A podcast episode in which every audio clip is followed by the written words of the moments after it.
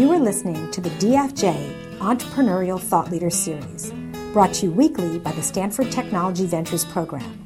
You can find podcasts and videos of these lectures online at ecorner.stanford.edu. And here's a wonderful uh, fact for you. The eCorner um, site is now available on, for free on your iPhone. So there's an iPhone app for eCorner. Check it out. Mm. It is pretty fabulous. Download it. Download it right now. That's great. It is my very special privilege to welcome our guest today. Richard Scheller is the head of R&D at Genentech but I have known him for a very long time, although he doesn't actually remember it. Um, he started at Stanford as a faculty member in 1982 and uh, in the neuroscience department and, and in uh, biology. And that was the year that I was a first year PhD student over there. So I took classes from him, and it's absolutely amazing to see the trajectory of his career. He spent 19 years at Stanford and then went to Genentech. He's been there 10 years. And he's got some incredible insights about the difference between research in academia and in industry. And we're going to dive right in. So welcome. Thank you very much Thank for you. joining us. And uh, maybe you could tell us a little bit about your story and about moving from academia. You know, what would motivate mm-hmm. you, and mm-hmm. tell us a little bit about how that happened. Okay, I'm going to stand up if that's okay. Thanks for having me. Uh, I was a professor here for 19 years. I, I was a successful member of the National Academy. I was a Hughes investigator, so I had plenty of money. Things were going well.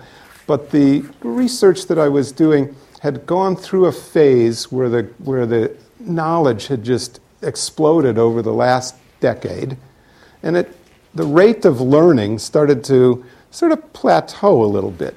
So I just took stock in where I was headed with the rest of my career and thought that I had to do one of a couple of things. Um, you know, find some new technology to increase that rate of learning again, or switch my field to a little bit some, something different where I felt uh, was sort of prime for that tremendous, uh, tremendous um, gain of knowledge again, or you know maybe uh, maybe just do something different. So my wife, who's on the faculty here, and I thought, uh, should we move to Boston? You know, go to Boston and you know, have a bunch of nice colleagues there and then have labs there, but it really wouldn't be very different than here, given that we didn't have any problems here. We loved it here. So I thought if I was going to do something different and move somewhere, since being a professor here is terrific, that I should really move somewhere where it would be quite different. So I thought then, well, what would that, what would that be? And it seemed to me then that we had, we had done, and when I say we in this case, I mean the life science endeavor, not my lab. So all, everything funded by NIH for years and years. Had sort of done what we'd promised the uh, society that we would do, which is learn enough about the way cells work and the way tissues work, enough about molecular biology, so that we could actually think about disease in very, very mechanistic terms, which is the way I like to think. And you know, wouldn't it be interesting to try and apply my biological insights to disease? So I was fortunate enough then to have somebody, uh, David Botstein, who was in the genetics department at the time, had worked at Genentech. He kind of heard I was looking around at different things. He introduced me to the CEO of Genentech at the time, Art, Art Levinson. And uh, Art was a scientist Started off in the lab at Genentech, uh, became the CEO, and I thought, wow, you know, if I'm going to actually have a boss, which was, you know, kind of a novel concept if you're a faculty member, you know, if I'm going to have a boss, it should be someone who's a scientist who can actually understand logic and you know, things like that. um, someone that I could talk to. Uh, so it seemed like a, uh, it seemed like a terrific challenge, a terrific opportunity, and that it would be really, really different from what I was doing day to day at Stanford. So I remember over the over the Christmas holiday 10 years ago thinking, you know, should I do this? Should I do this? Walking into the lab and thinking, it's so nice here. My God, I have tenure. Should I do this? What if they fire me? You know, I could get fired if I go there. you know, these were all kind of novel notions to think about. But it just seemed like a terrific opportunity, and I, uh, I took the plunge. And I have to say, for me personally, it was the, uh, it was the right thing to do. My learning curve picked up again immediately, learning all, about all kinds of new science, about cancer biology. I didn't really know that. I knew about cell biology, but I didn't know specifically about cancer or immunology. I knew absolutely nothing about business. I was on the executive committee of the company. You know, I had to find out what EPS stood for. Uh, so really the executive committee meetings were just learning all about business all about drug development how do you develop a drug i'd never thought of that before so this was it was just absolutely fascinating and i have to say i give the company a lot of credit because it, it basically i think it's paid off for them but it took me two years before i had any idea what i was even doing in, in business i mean i, I knew about science but it, uh, it really was a, it was a steep learning curve, but not something that happens, uh, not something that happens overnight. So, uh, for me personally, I, I, would say I took the leap because I wanted to do something different, and I felt it was the right time to uh, become basically a, a, human experimental biologist, which is what we, what we do, all in the context of disease, of course. So. So I, I want to build on something you yep. just said because you said you were curious about what it felt like to have a boss. Yeah. But you also now have 2,000 people working for you. How did you learn how to be a boss of that many people? I mean, that's got to be a huge challenge to manage a team that size. Well, that was part of the two. That was part of the two years of learning, and that was probably the biggest part. One of the one of the huge differences is I found that you know in business you actually get feedback on on like how you're doing. you know, unlike I'm sorry to, unlike here, at least when I was a professor, you know, you might see your chairman in the hall every year or so. But, you know, you basically did your own thing, and I mean, nobody really provided you with much feedback. So, one of the things that I did there was um, someone said to me, you know, you should meet the head of HR. And I said, what does that stand for? I, I, honestly, I had no idea what that stood for. It said human resources. I said, oh, human resources. So that kind of sounded to me like they must hire the people. You know, so then someone explained to me what HR is, and you know, they do all sorts of things and so on. So I learned. But one of the things that the executive committee of Genentech at the time decided to do was to collect 360 feedback from our peers and folks that work for us and uh, sort of tell us, you know, how we're doing. So uh, this was really a novel experience for me. So I was uh, my 360, my first 360 feedback. Let me see if I can remember. They said I was aloof, arrogant, and dismissive. you know, and I said, "Of course I am." You know, how do you think I survived as a scientist? you know, it was competitive, you know, arena. Um, but they said, well, you know, BS, but um, it's probably not going to work here. So what we'd like you to do is then to go discuss your 360 feedback with your, with your reports and one level down, your directors. So I said, oh, oh wow, okay, we'll go do that. So went into the room with these people, and I knew that you know it's mostly these people that said that I was those things, which I didn't know anyone specifically who said it. Of course, it was anonymous, but I said, "Well, gee, you know, you say people say I'm aloof, dismissive, and arrogant, and I can't, you know, I can't understand this. I mean, my parents said that." My wife says that. My colleagues at Stanford say that. You know, you say that. I cannot figure out how you're all wrong in the same way. Um, so basically found that you need to be a much better, you need to be a, a much better listener. You need to really, really respect folks and their opinions. But it is very, it is different in industry um, compared to being here. And I think part of the reason that, I, that people found me quite brash was the fact that here, when I said something, nobody actually did what I said.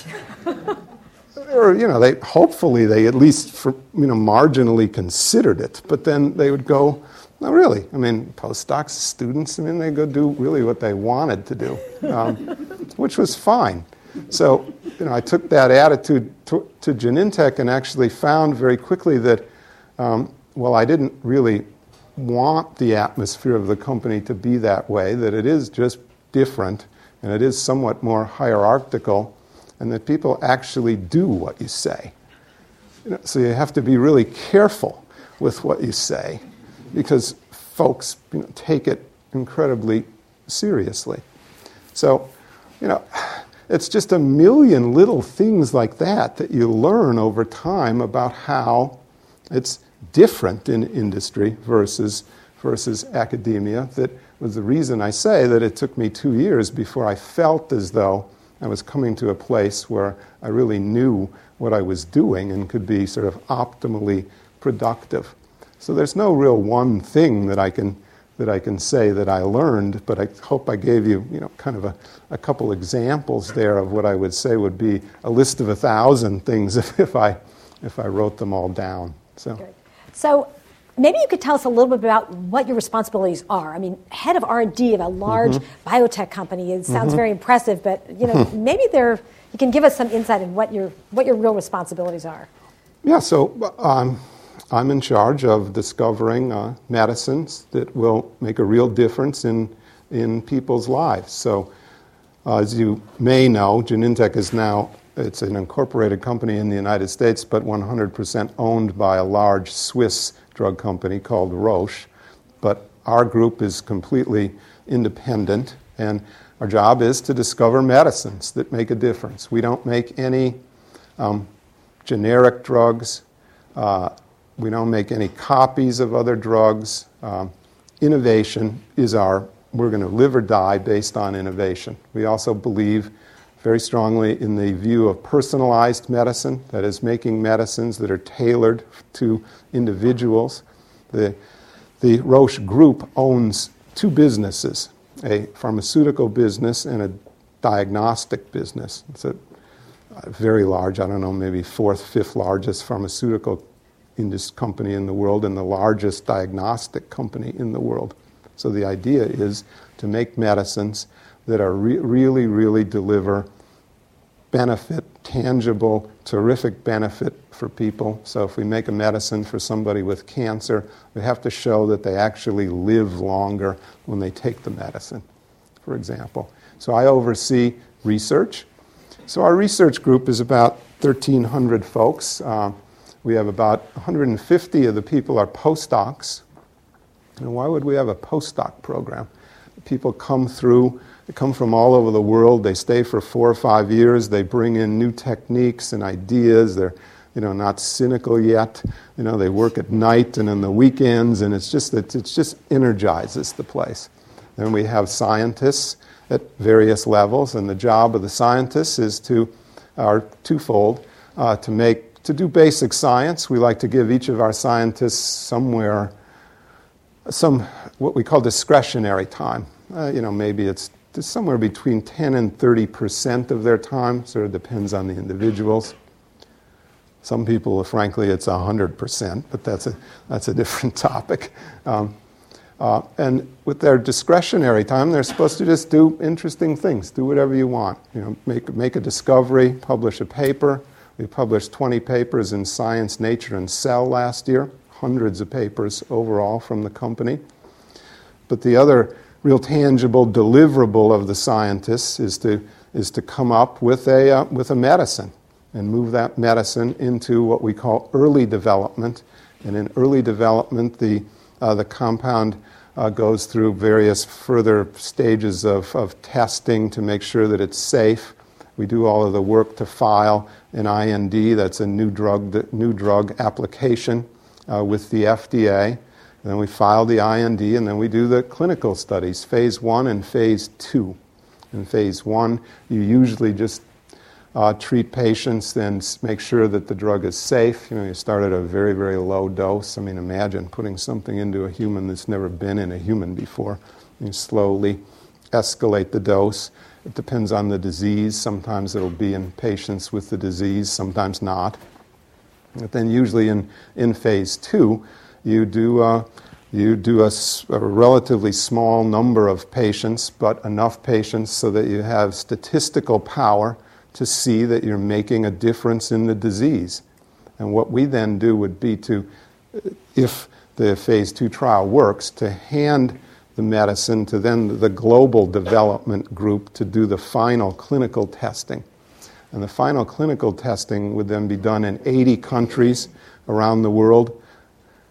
It's a logistical absolute nightmare. It's done in many, many more patients so that the, um, the, the, statistical um, power in, increases dramatically. And then work with the regulatory authorities to get permission, if you will, so the FDA, in the case of the United States, permission to, to market the drug. Uh, so, we're, so my job is to deliver uh, molecules that we say have gone through proof of concept. We believe that they work.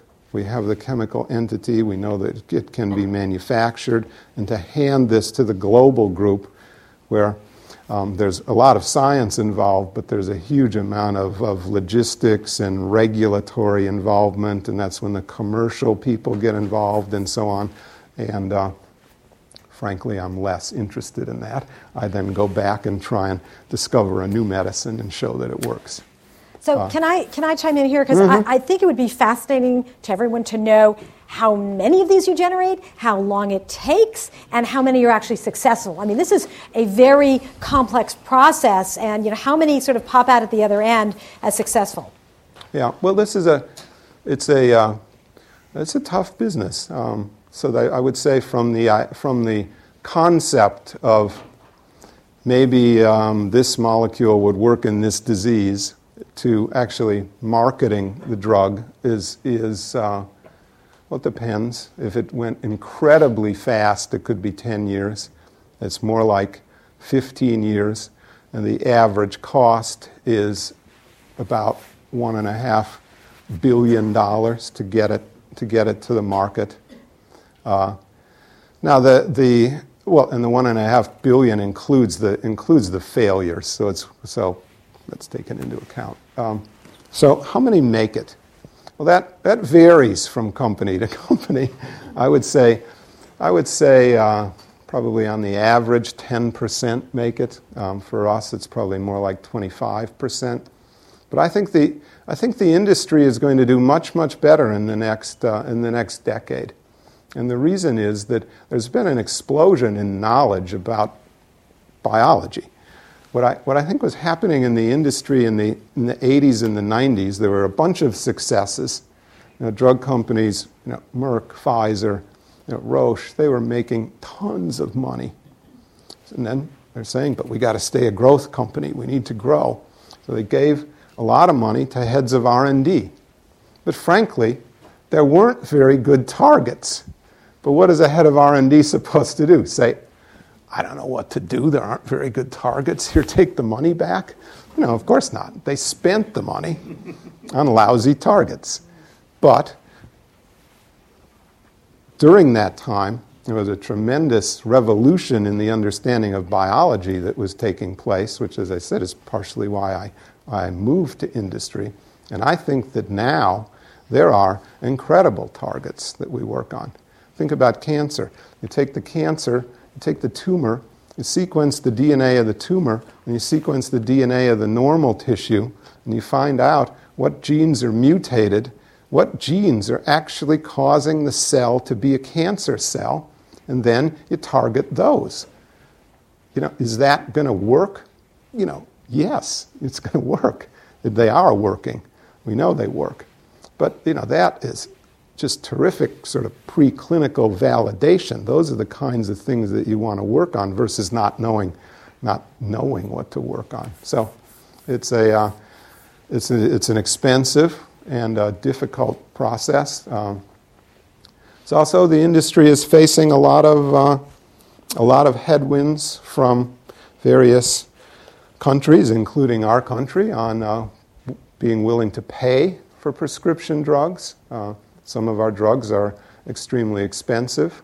If we make a drug for a certain cancer and there are 10,000 patients per year, you know, it's not unusual to charge you know fifty, sixty thousand dollars a year for the drug, which we have to in order to basically recoup the investment. But look, if you're going to live longer, we think you know it's delivering value.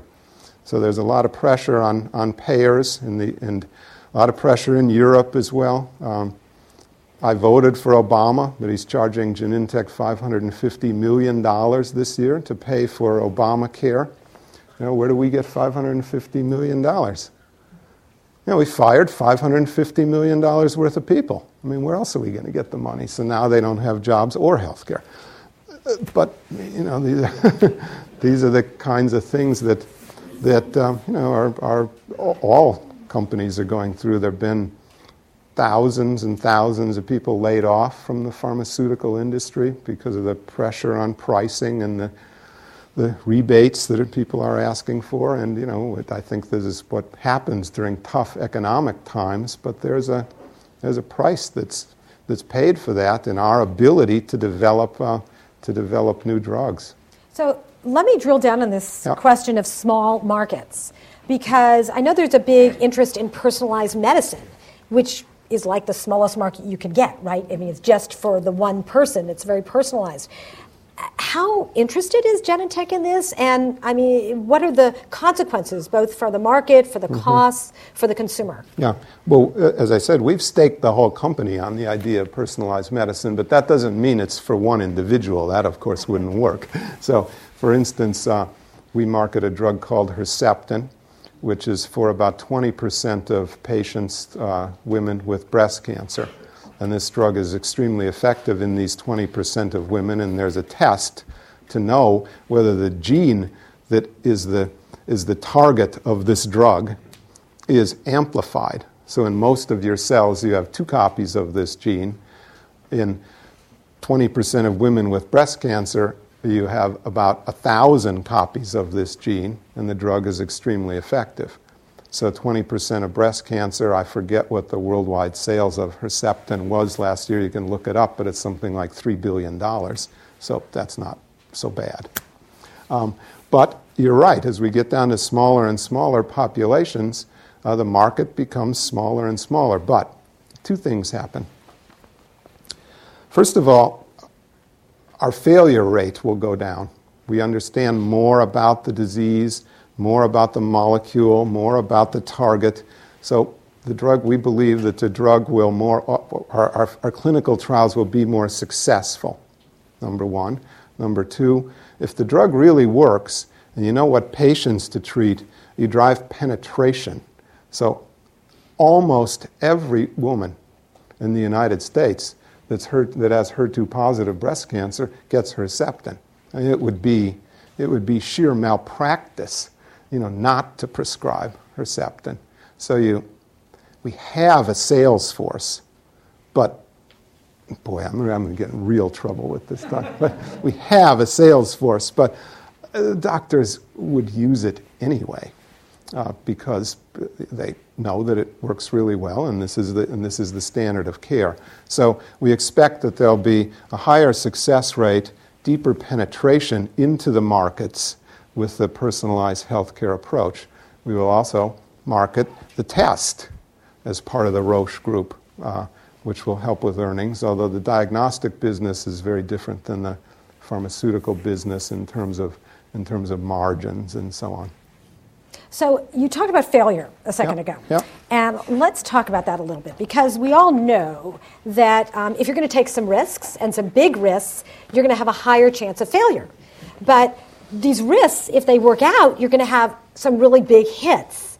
So, how do you encourage that type of innovation and risk taking in the organization if people know that, boy, if I fail, this is going to be an incredibly, incredibly expensive failure? So there must be a lot of tension between that, or, or how do you walk that line of trying to encourage yeah. risk taking and innovation and not wanting to have some big failures? Yeah. Well, we just have to accept that you're going to have big failures. I mean, we have a so we have a portfolio, a balanced portfolio approach. So, for instance, in the, the, the phase three portfolio now has 13 um, new molecular entities. So, with that, that's a, a, a new compound.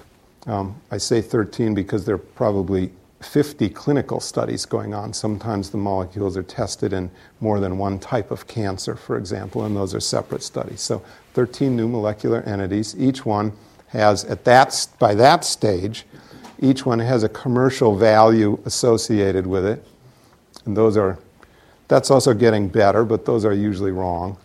I mean, you know, the, the, uh, a drug that we sell, the lytic for you know, uh, dissolving blood clots was supposed to be a several billion dollar drug and it sells 200 million a year.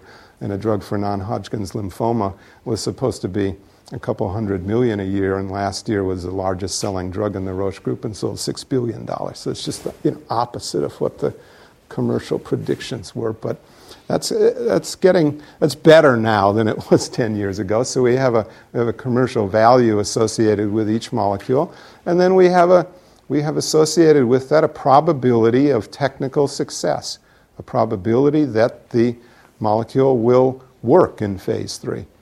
And we take that all the way back even to the portfolio that I manage in phase one, where we have a probability of technical success of the molecule getting, getting to the market. So, what's the probability it'll make it through phase one? Probability through phase two, phase three, through regulatory. Obviously, as a molecule moves through the pipeline, the probability goes up as it passes one hurdle and the next hurdle and the next hurdle. So we have a, we have a portfolio with known value for each molecule and a probability of the molecules working, and then we balance the portfolio with more risky projects and projects that we feel are close to a slam dunk, if there ever is such a thing in, in, in our business, and uh, manage the portfolio that way. So I know that there are a lot of drug companies that outsource their R&D. You know, they have lots of little small drug companies that are trying lots of risky things and when they get down the pipeline, they license it or buy it or, you know, buy the company. Uh, do you guys do that or do you mm-hmm. ever outsource R&D? Mm-hmm. Well, I wouldn't say that, well, so the short answer is sort of. um, no, so we're very good at R&D at Genentech. We're very proud of that, and I think that a lot of companies have lost their way in terms of their research and development, and frankly don't have the quality of scientists that, that we have. I guess I can say that if I don't mention any particular companies. Um, but so they they have to look outside for their molecules. Now, if you're going to start a biotech company you know, you can get some scientists together, you can, you know, do some, do some experiments, you can maybe raise enough money to get a molecule into the clinic. But remember, as you start doing the later stage experiments, these experiments cost hundreds of millions of dollars, and it's unlikely that any small company, well, I would say it's not unlikely, it is impossible nowadays that any small biotech company would be able to raise enough money to do its own large phase three clinical trial. So the companies have to partner with larger pharmaceutical companies which have the resources to do that. Uh, so, well, we have 1,300 scientists at Genentech. That doesn't include the, the clinical groups and so on. Um, we'll, however many scientists we have, we will always be a small part of the overall life science industry. And we have a I have a business development group that reports to me. It's 25 people. Uh, many have PhDs and MBAs. Some have MDs, PhDs, and MBAs. I'm undereducated compared to some of these people. And they have the world divided up into territories, and we're constantly looking to, to in license uh, innovation that comes from outside of Genentech. Uh, so we're very, very uh, we're very, very conscious that you know, we don't have all the good ideas and we don't invent all the good things. Hopefully, we're somewhat less dependent on it than some of the other pharmaceutical companies whose R&D may not be uh, quite as good, where they, as you said, almost solely depend now on in-licensing. And actually, they don't even some of the companies have so much money and are getting so desperate because of the, the drugs coming off of patents when a drug comes off of a patent and becomes generic, if it's a, if it's a simple chemical, not a protein antibody, if it's a simple chemical, the generic companies move in and basically the, the, the innovator price falls by usually about tenfold in six months. And there's huge, huge patent expiries coming in the industry, so people are quite desperate right now. So I would say a lot of, but they've made a ton of money off of these molecules over the last decade. So they'll now go into a small company and say, look, we don't, we, we don't want to license it. Just how much do you want? We'll buy you. And uh, you know, that can be a very lucrative model for uh, startup biotechs if you can if you can bring a molecule into the clinic and int- interest a, uh, a large pharmaceutical company in the molecule and start with, uh, let's say, 20 or 50 you know, million dollars of capital and then sell the company five or seven years later for half a billion dollars. So, well, it's not bad. You have to be successful to do that. But yeah. Very interesting. Well, let's go back to academics for a little mm-hmm. bit and the comparison between mm-hmm. academic and, and commercial um, drug development. You know, when you're in academics, your lifeblood is grants. And you're getting grants mostly from the government, but probably also from some drug companies as well. And such a small percentage of people get them. You know, let's talk about the efficiency of that versus being in a company uh, where you have a very different model. Do people inside Genentech have to actually compete for money and resources? Is there any parallel inside a company to what people might be familiar with in an academic setting? Yeah, so just think of me as the NIH. no, that's um, yeah, yeah. So we so uh, there's never enough money to do all of the ideas that you'd like to do. So even though we have a very you know, uh, nice budget, um, we, we, do have, uh, we do have things that we can't do. Um, there's never enough postdocs for folks. Um, so we, but we fund each of the, each, so a typical scientist, entering scientist at Genentech, will have uh, a postdoc and say two technicians. And that we ask our scientists to, you know, they don't teach. They don't have to raise money by writing grants. We ask our scientists to actually still work in the lab. Whereas an, an, assistant professor here, at least my experience was some years ago, will very quickly, at least in the life science, have teaching and grant writing and going around and giving talks and doing. So it'll be very hard to actually stay in the lab very long. Um, so we ask our scientists to really work in the lab. We fund everyone about the same. It's really FTE driven.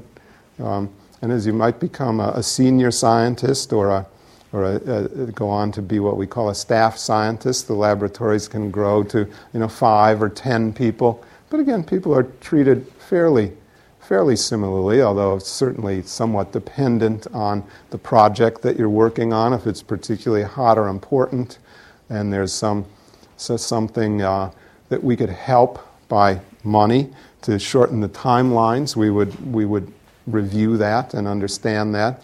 Each of even at the research stage, each of the translational projects have have timelines. We have goals.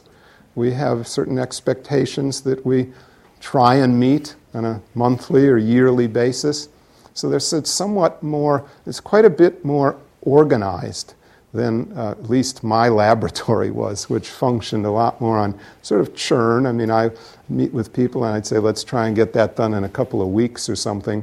But the scientists wouldn't come and make a presentation and have at the end a timeline for when we might expect that something would move into clinical development.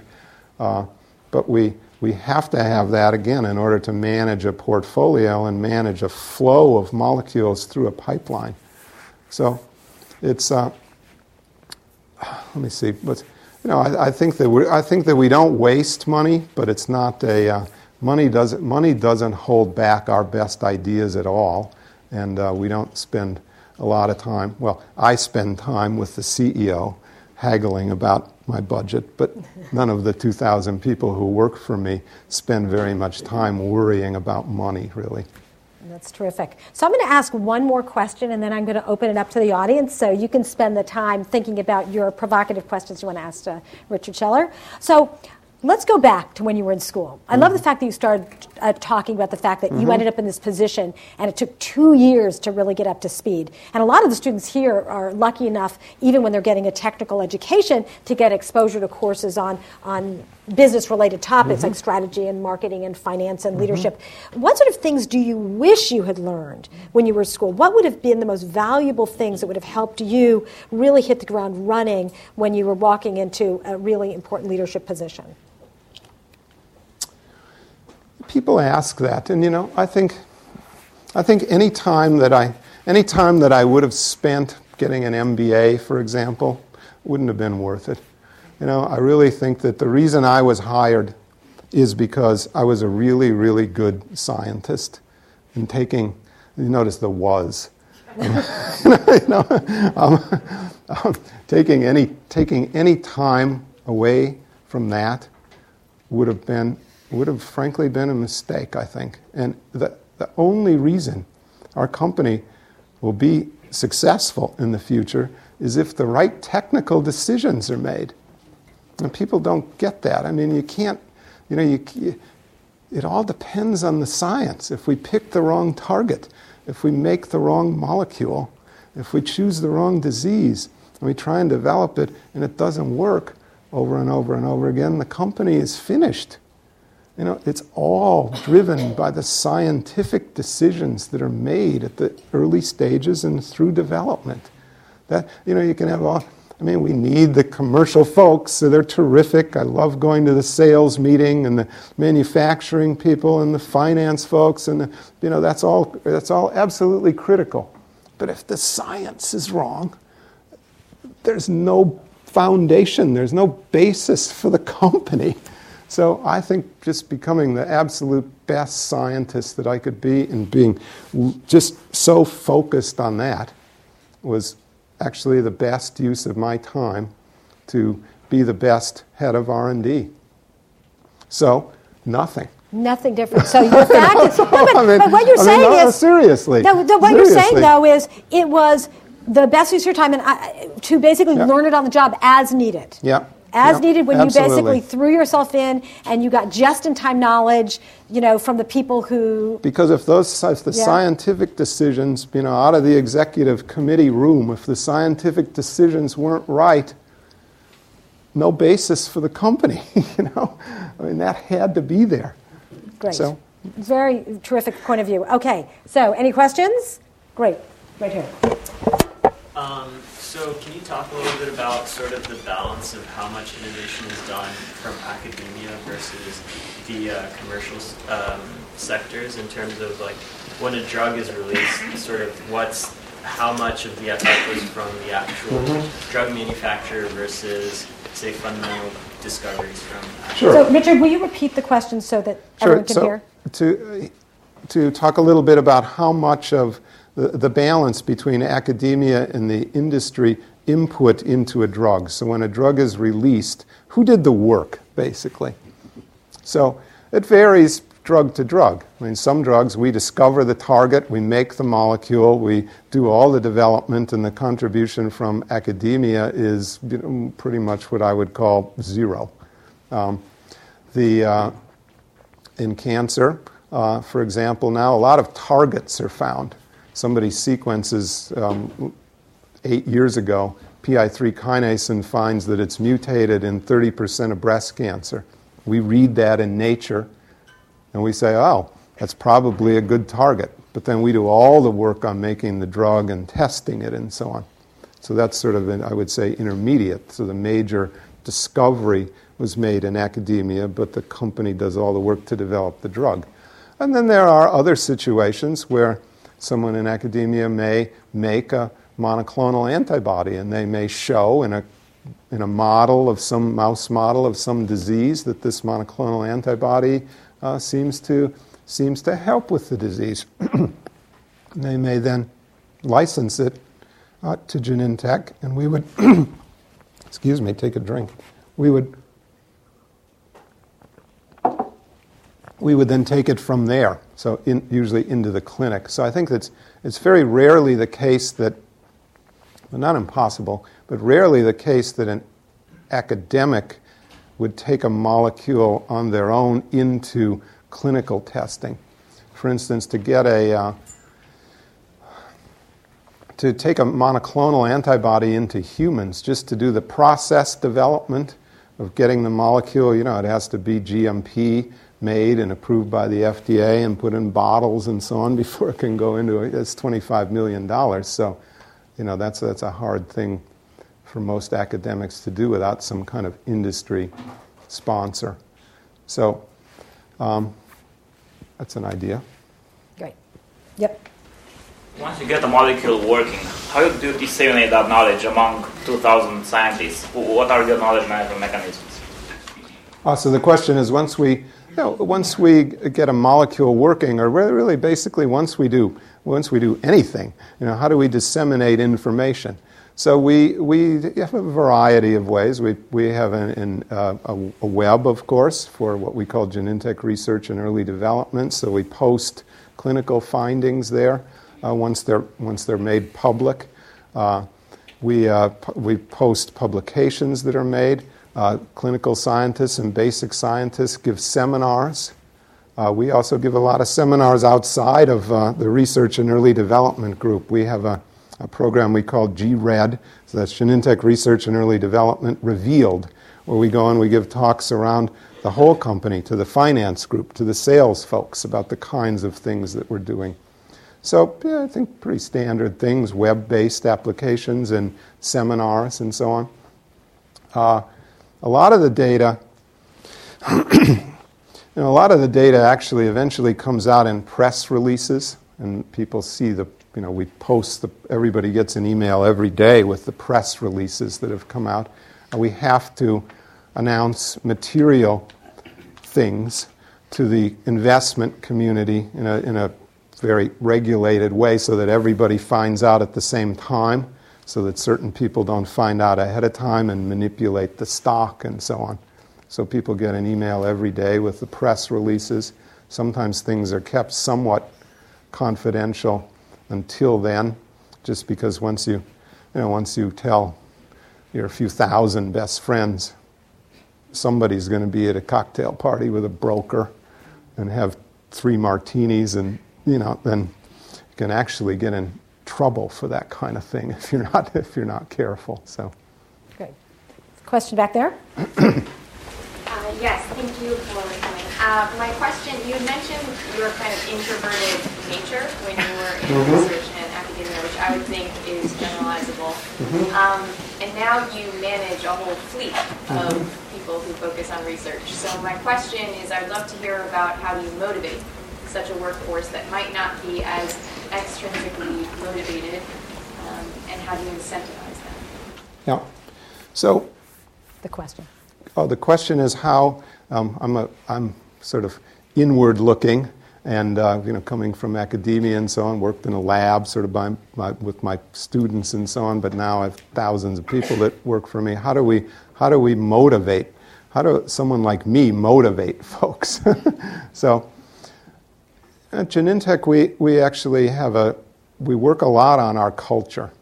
We spend a lot of time thinking about our culture. I have a, I have a, a leadership team, and we motivate people by the fact that we are doing work that we believe will really, really help patients and sick people. And if you think about, if I think about the kinds of molecules that we have in clinical development for things like Alzheimer's disease, asthma, cancer, infectious disease, psychiatric disorders. If our portfolio plays out reasonably successfully over the next decade, it could actually be the case that we will rather directly affect every family in the, in the developed world. I mean, who doesn't know someone in their family that's had one of those diseases? So, you know, really, we really, really help patients, and that is extremely motivating to me. You know, to unblind a clinical trial, especially, especially an oncology clinical trial, where, you know, I, I, where you give half the patients the drug and half the patients a placebo And the end point is how fast they die. I mean, to unblind a clinical trial like that and to see that you've made a difference is really, really, uh, you know, most, I mean, the, the room usually starts crying. I mean, it's just, it's really, really, so, so the first thing is meaningful work. We believe we do meaningful work, and we talk about it. So I had a town hall last week, so all 2,000 people. We had a patient come and talk. The patient is taking a, uh, a, a hedgehog inhibitor for, for a number of diseases, but largely basal cell carcinoma. This guy had a disease called Gorlin's disease. It's fairly rare, but it's a basal cell disease again, where you get, you get large growths, and if they're not Uh, if they're not surgically removed, they can be, you know, mostly they start on your face and then your trunk. They can, he's had it his whole life. Can be fist size, and he's a salesman. And he said, My whole life I went out doing sales and I had big scars all over. A chunk of his ear is gone, you know, and, th- and you know, this, this is a targeted drug. It's a mutation in the pathway that gives rise to this disease. He takes our drug. He, all the lesions are gone. He hasn't had one since he started taking the drug. He was so thankful. So, you know, I think that's, I think that's a big, big motivator for our industry. And it's, you know, maybe a little different than other industries. I mean, I'm sure, you know, I love I love iPhones, but you know they don't save my my probably does save my life actually. Shouldn't say that. But you know it's a little different. So I think that's really the you know that's the number one thing. And then we, you know, motivate people through. There's always compensation. Uh, so we have you know three components to our compensation: um, salary, stock, and bonus. And uh, we target salaries at the 50th percentile of the market, and we um, have a target bonus that's at the 50th percentile, but there's tremendous upside depending on the performance of the company and the performance of the, of the individual. You know, did you move a molecule into the clinic? Did you publish a bunch of great papers? Were you the lead clinical scientist on a phase two study where the design was terrific and it worked, you know, et cetera, et cetera? So, bonus. And then, of course, stock, which tracks with the overall performance of the company. So I think it's, uh, I think those would be the, I could talk about that for a long time, but I think those would be the two major things. Great. Um, you mentioned basically uh, two, two big differences between industry and academia as being uh, first specificity, that as a professor you tell your students and postdocs what to do and that come back some indeterminate time later and they may or may not have done it. Um, and also feedback, uh, which in academia, either going up or down, is often either vague or lacking. Do you have any thoughts on how industry practices and cultures might potentially benefit academia in some ways? Mm-hmm. Yeah, I think that it would have been I think it would have been better for me to have brought in some of the HR, if you will, you know, practices um, from industry into academia and have provided more direct feedback, to have provided better career counseling. Um, I don't think that I don't think though that the way projects are managed would work as in industry would work in academia. I don't think it would have helped to have timelines and things. You know, it's just sort of more rigor, more rigor behind the the, the organization of the projects. I think I, I, I think the the kind of spontaneous creativity that comes in industry with our people's discretionary time, and in academia with the way projects are done, I think is uh, I think it's best to be a little less organized and to have some churn to it. You know, and I wish that I could even get sort of more churn into, into Genentech and a little less sort of reverent kind of behavior. I think that would help with our, with our ability to, to innovate. Um, career counseling, I think, is done more now at Stanford than it was 10 years ago when I left. You know, I spoke, what, three weeks ago over in the medical school. I think career counseling is an important thing that's done.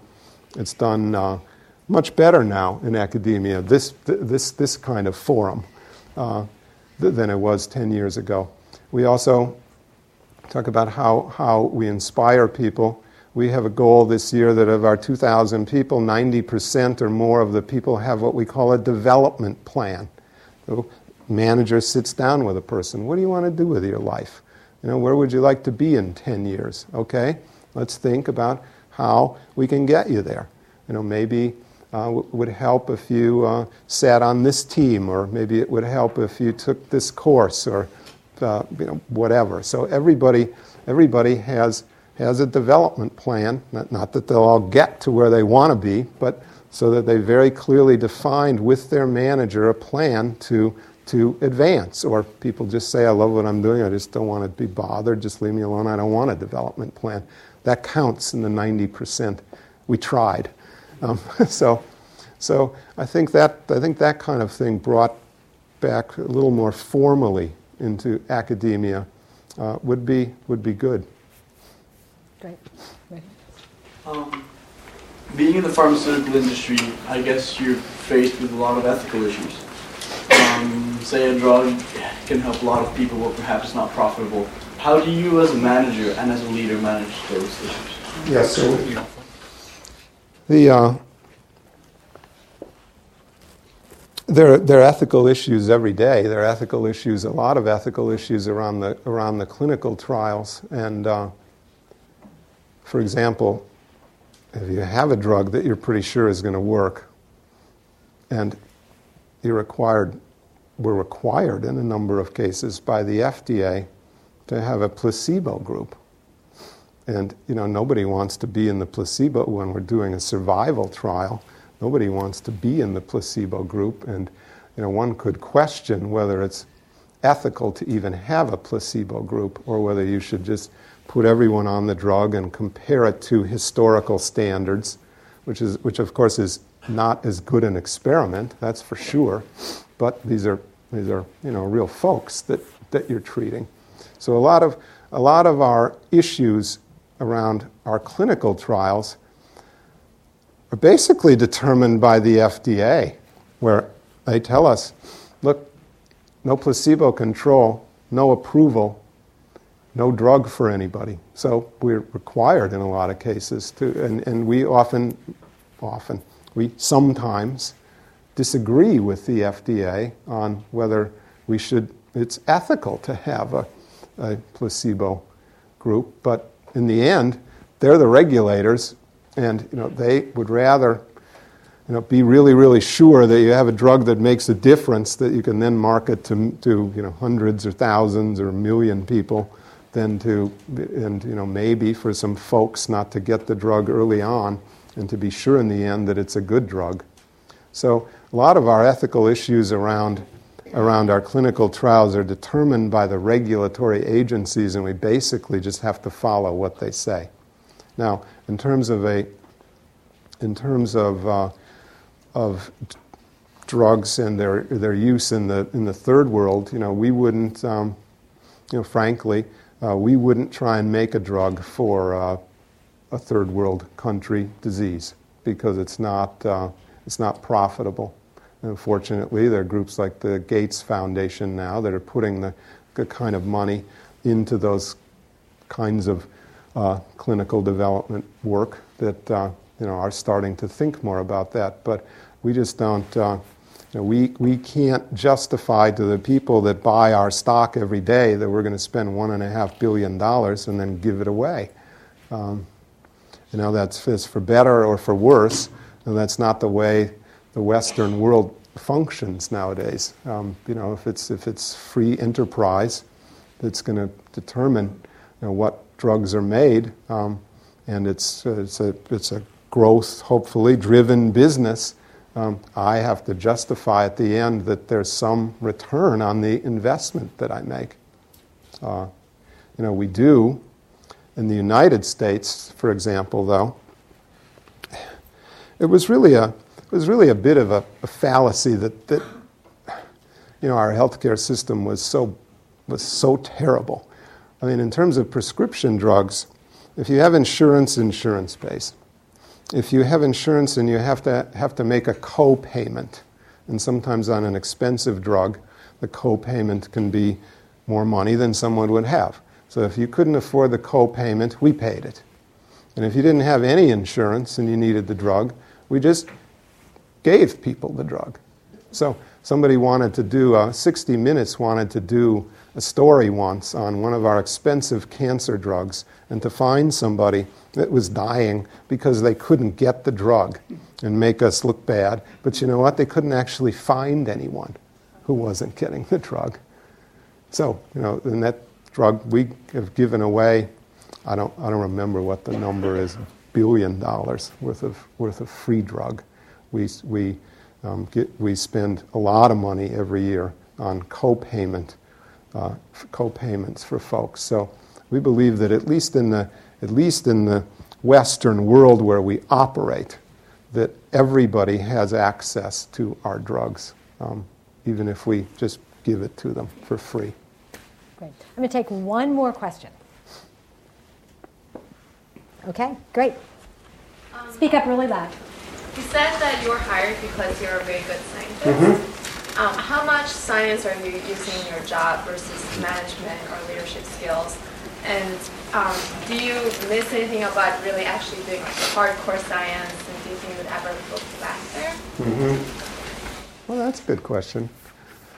Um, well, so what did I do today? So at 9:30, I had a phone call with two scientists at the Cold Spring Harbor Lab in New York who have an idea about uh, that they think would be useful in breast cancer. From uh, 10 o'clock for four hours, I went and heard a bunch of research presentations on our strategy in angiogenesis um, and so on.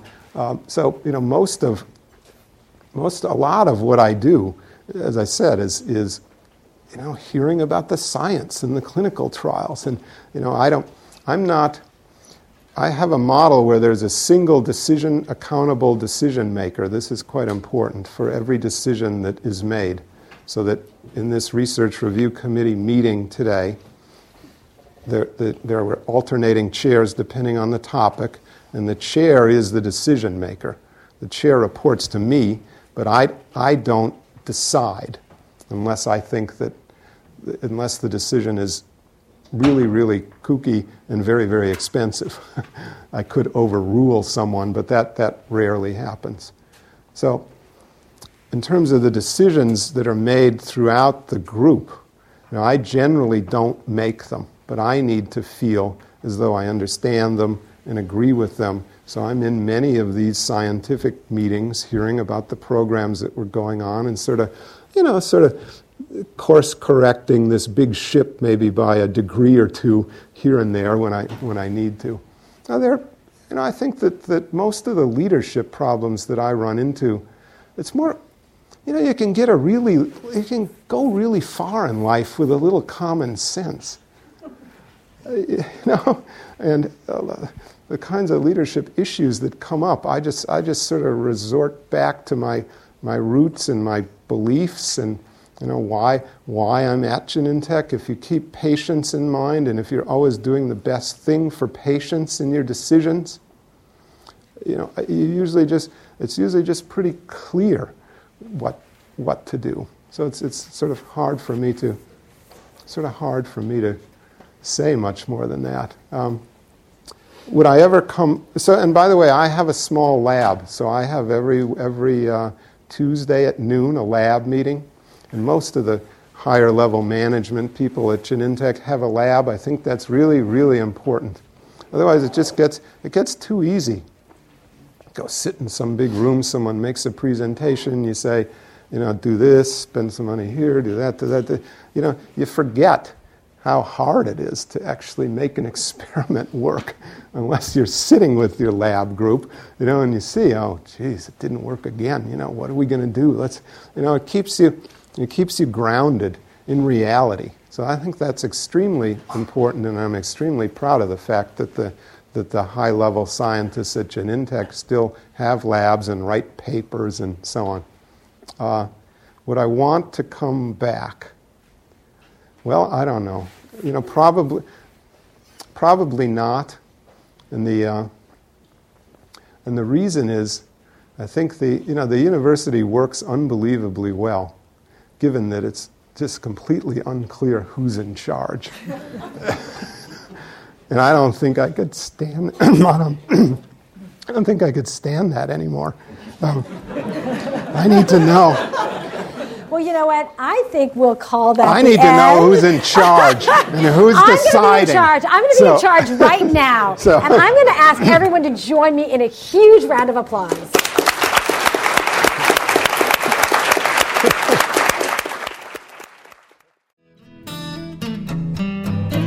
You have been listening to the Draper Fisher Jurvetson Entrepreneurial Thought Leader Series, brought to you weekly by the Stanford Technology Ventures Program.